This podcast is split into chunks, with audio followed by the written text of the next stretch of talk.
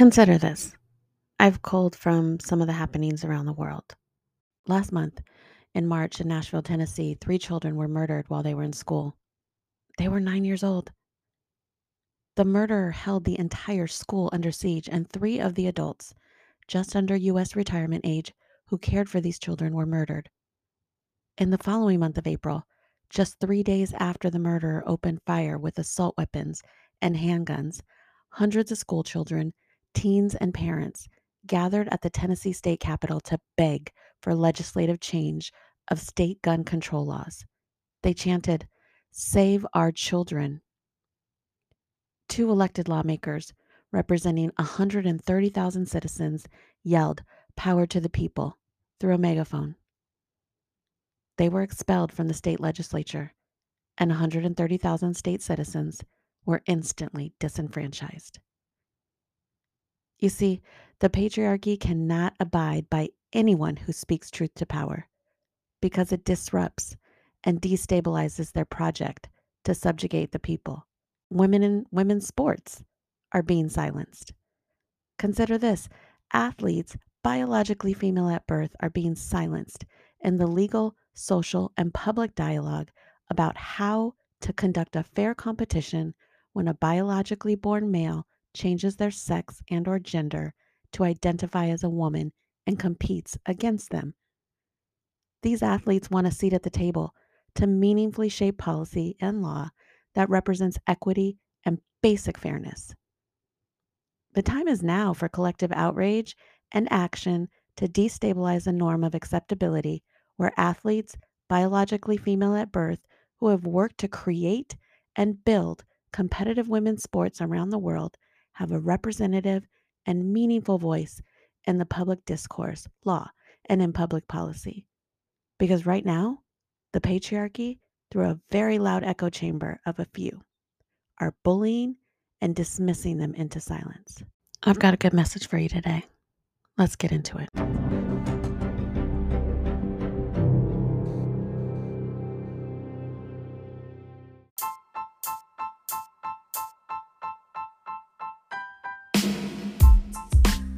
Hello, everybody. Welcome to season two, episode one of Divorcing Patriarchy.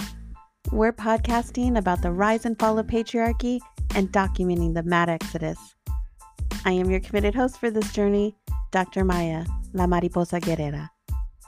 Here, we form a community of individuals in the metaverse who have made a conscious decision to divorce the patriarchy and to choose an identity and a life of thriving outside of the patriarchy.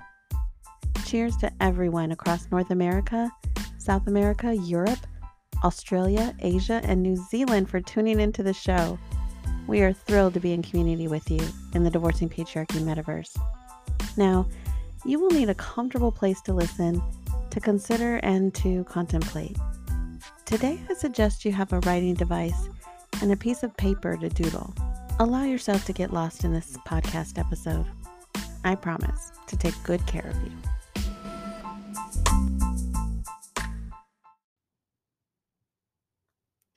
I spend a lot of time thinking about how human beings create and exchange meaning through verbal and nonverbal communication. Social scientists know quite a bit about that and how it works in different cultures. What we know less of is how the soul communicates. We don't really talk a lot about that. Some of us believe that the only thing that matters is what you can taste, touch, hear, and smell. These folks say that the brain makes sense of the only things that matter. And if the brain cannot make sense of a thing, then it doesn't matter. I believe that the brain speaks an entirely different language than the soul. It knows different things.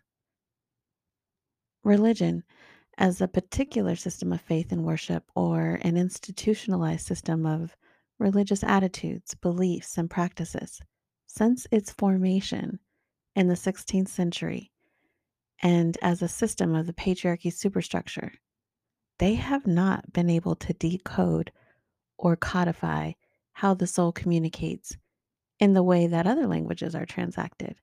For example, Spanish, Arabic, Hebrew, Sign Language, German, Maori, French, Portuguese, or any of the uh, other 7,000 languages spoken around the world.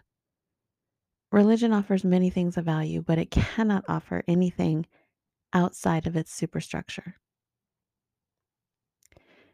If there was a language for the free outside of the patriarchy, it would be soul communication.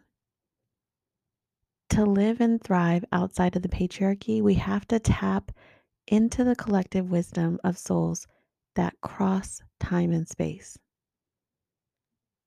If we limit ourselves to the wisdom of our current time, it would be like Groundhog Day, doing things over and over again, only to last for the lifespan of the living memory of a few generations.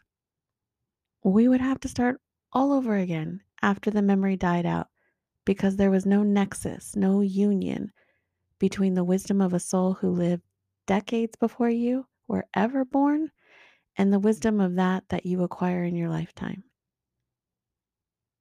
So, I want to talk to you about a man that has mm-hmm. been larger than life in my psyche and who has occupied real estate in my soul for a very long time. I've never met him, and he never met me. In fact, he transitioned from this earth almost two decades before I was ever born. He captivates my soul as if his soul was unrestricted to traverse across time and space to speak to me. He was a master communicator. Allow me to introduce you to the great artist, Diego Rivera, one of Los Tres Grandes, considered by many to be one of the three most important muralists to come out of Mexico. As an archetype, master communicators of the soul understand that the patriarchy is not interested in the soul. There's a reason for that. The patriarchy cannot dominate and possess one's soul, one's culture, one's community, one's heart. It has tried and failed, and it will try and fail again. To mitigate that failure, the patriarchy divides up the body, it seizes the mind, it captures and monetizes it. The patriarchy wants to enslave the body through diet, through food sources, through health systems, through the ways that you work, through the prison industrial complex. Mm, we're going to talk about those matters in future episodes. But Diego Rivera understood these truths and gifted us with a trail of wisdom breadcrumbs to help us get through our current difficult times. I want to intimately introduce you to his message.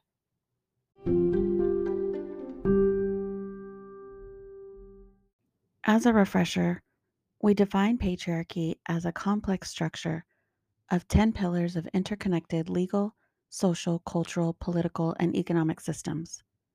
These systems are economy and work, education, family, food, agriculture, government, health, law, marriage, military, and religion. When we refer to the patriarchy, we are talking about this superstructure and any or all of these systems. The superstructure of patriarchy is a structure of power that organizes and operates to protect and privilege its primary beneficiary, males. Remember that the patriarchy problem is a problem of inequality. The critical project of the patriarchy is to be and to maintain absolute power. That absolute power can and should be disrupted Disruptions to the project of patriarchy weaken its stability. This is a universal truth understood by master communicators of the soul. Our teaching for today will receive and consider the message that master communicator of the soul, Diego Rivera, carried to us. When the patriarchy came for Diego Rivera, he wasn't having it.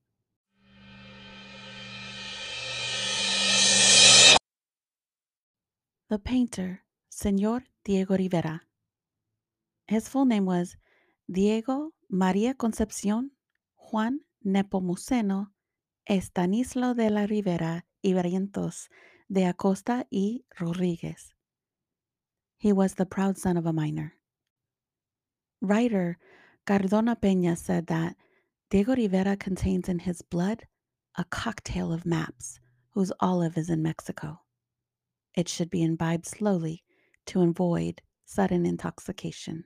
His paternal grandparents were an Italian Jew born in Russia and a Portuguese Jewess who immigrated to Holland. His maternal grandparents were from Veracruz and San Miguel de Allende, Guanajuato, Mexico. There was um, a gentleman. He was born in El Salvador and raised in Costa Rica. A columnist, a science fiction writer, poet, narrator, and essayist by the name of Alfredo Cardona Peña. And every Sunday for 52 weeks in Mexico, he interviewed Diego Rivera, then age 63. The interviews were later translated into English by his younger brother, Alvaro Cardona Hine, 66 years later. Cardona Peña said, we can identify the painter with each of the deities that form the Aztec pantheon, with Tlaloc, god of water, with Quetzalcoatl, beneficent god of light, and with profound Coatlicue, goddess of earth and death, portrayed with eagle claws and a skirt of snakes. Rivera himself referred to the pre Hispanic idols as his nourishment. Speaking about the aesthetics of Rivera's painting, philosopher Samuel Ramos said, It begins with the assumption that art must be the expression of an ideological content determined by the social conditions of the moment in which the artist lives. Rivera's painting involves a political thesis. His entire mural achievement is the visual objectification of a socialist idea based on Mexican history. Diego Rivera said that a painter is just as any artist, the product of the society in which he lives, individually, a mm-hmm. being processing a neuroglandular system and an ocular apparatus that aids him in his work, agents that are nothing but receptive conductors, transmitting apparatuses for the aspirations, desires, and struggles of the masses that intervene in the medium produced. He said that art is meant to produce in a human being an aesthetic emotion, a unique phenomenon due to the proper and complete provocation that passing through the neurosympathetic system moves its adjacent glands so that these may yield their secretions to the organism. This is as necessary to life as those products that feed the digestive system. In consequence, if art is not made, there is a danger of death. Speaking about popular art, Rivera said that among the middle, wealthy, and aristocratic, there were those who inherited the mentality of those who divided the population of Mexico, and Indians and people of reason. They considered popular art shameful.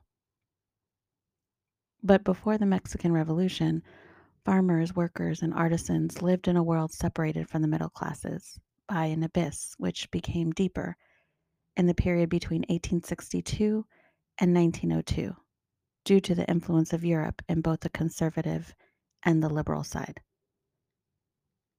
Cardona Peña writes that Rivera could look deeper into popular art and find strange forms of communication, roots, lost links, bits of shipwrecks, and ships without a compass.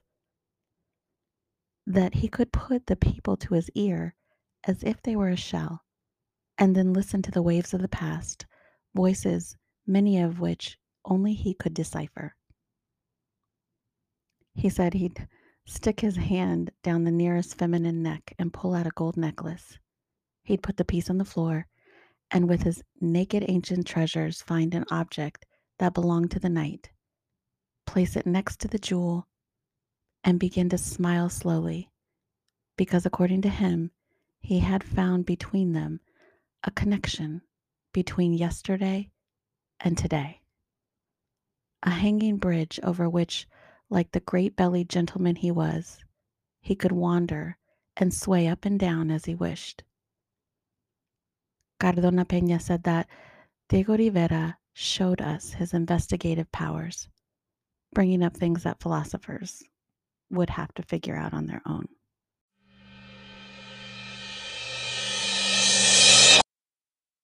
Rivera, uh, referencing the patriarchy, said that those in power rely on the collaboration of warriors, magicians, or men of science, but that they also needed the help of producers of aesthetic emotion, artists. He saw painting as an essential function of human life, that wherever human beings lived, painting has existed and exists because it is a language as with words. And so he invented a particular style of Mexican painting. It could be converted into an effective weapon against lying to the people, teaching the people to discover through its contents the lies power uses to exploit it. That's what he called realism.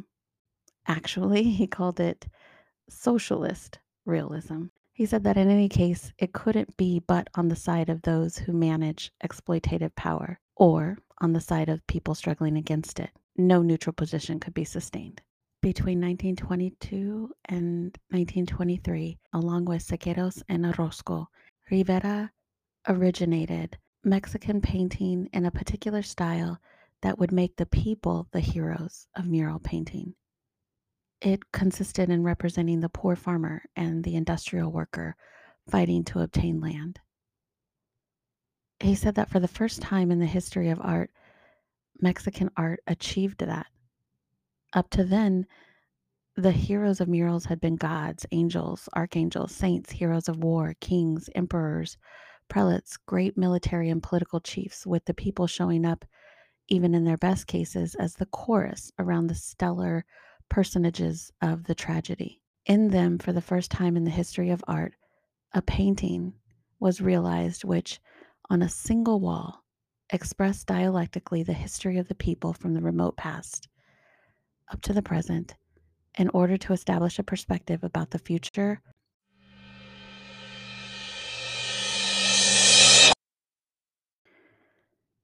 Diego Rivera brought his message to the United States.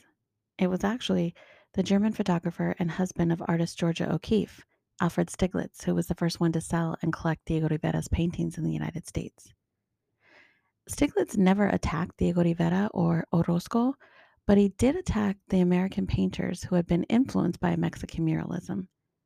It was said that in a matter of months, those painters that united themselves and began to work, well, Stieglitz called that movement the Mexican disease. Here's where it gets really interesting. So, Diego Rivera was in Detroit, Michigan, painting a mural in the Garden of the Institute of the Arts, and he described the walls as being an intricate Italian Baroque style with little windows um, and sculpturesque moldings that he said that it was within this frame that he was supposed to represent the life of an age that had nothing to do with Baroque refinements, a new life that was characterized by massive machines and naked mechanical power. So the mural consisted of 27 panels and they were divided roughly into three levels. Uh, at the base, there were scenes uh, depicting events in a worker's day on the main level. And then at the top, the major area of the composition shown were machines and motions um, up at the upper level of the painting, there were representations of the physiography of the region, the soil, its minerals and fossils, its lake and river transport. Um, and then there were races of man, and panel after panel had undulating waves that were reappearing and a giant steel conveyor belts with tubes and piping. Uh, it, Diego Rivera became conscious after a time that whispers were beginning to circulate throughout the city about the mural. The whisperers were looking for a pretext to attack him and the mural. They took particular issue with a picture of a child in the arms of a nurse being vaccinated by a white gowned physician. Before them stood a horse and a cow, some sheep, animals from whom the tissues, uh, many vaccines were prepared. The painting was intended to celebrate the noble work of men of science fighting against disease, but to some it was a portrayal of the Holy Family and modern dress. They saw the three laboratory workers standing for the three teams as analogous to the animals of the manger. They say the painting was sacrilegious. They alleged immorality in the frescoes. Word on the street was that he dishonored the walls of the Institute with pornographic paintings. The press denounced his work as immoral, blasphemous, anti religious, obscene, materialistic, and communistic. And a city councilman assailed his murals as a travesty on the spirit of Detroit and urged his fellow councilmen to order that they be washed from the walls. But the people clapped back to disrupt the drum of the patriarchy. A mass of men, numbering more than 200, marched in. They were Detroit workers from different factories and belonging to different political parties. Some were communists, some were Trotskyites, others were Democrats and Republicans. Some belonged to no party at all. The workers said to Diego Rivera, "Hey, look, you've You've reported to have said that as long as the working class does not hold power, a proletarian art is impossible. And then you further qualified this by saying that a proletarian art is feasible only so long as the class in power imposes such an art upon the general population. So, what you've done is that you've implied that only in the revolutionary society can a true revolutionary art exist. They demanded that Rivera publicly admit before them that the existence of the Detroit mural was in fact a classic example of a proletarian art created exclusively by Rivera for the pleasure of the workers of the city. Diego Rivera conceded. It has been noted that many years earlier in Paris, he abandoned a profitable career in Cubism because he had envisioned the mural as the art form of the industrial society of the future. In this full circle moment, Rivera was complete.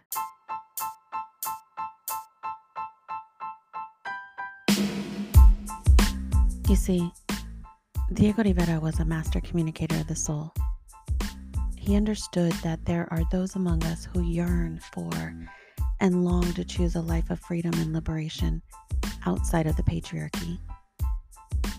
Like all human groups, we need to communicate and Rivera modeled the way in which art can be used as a critical language for our souls.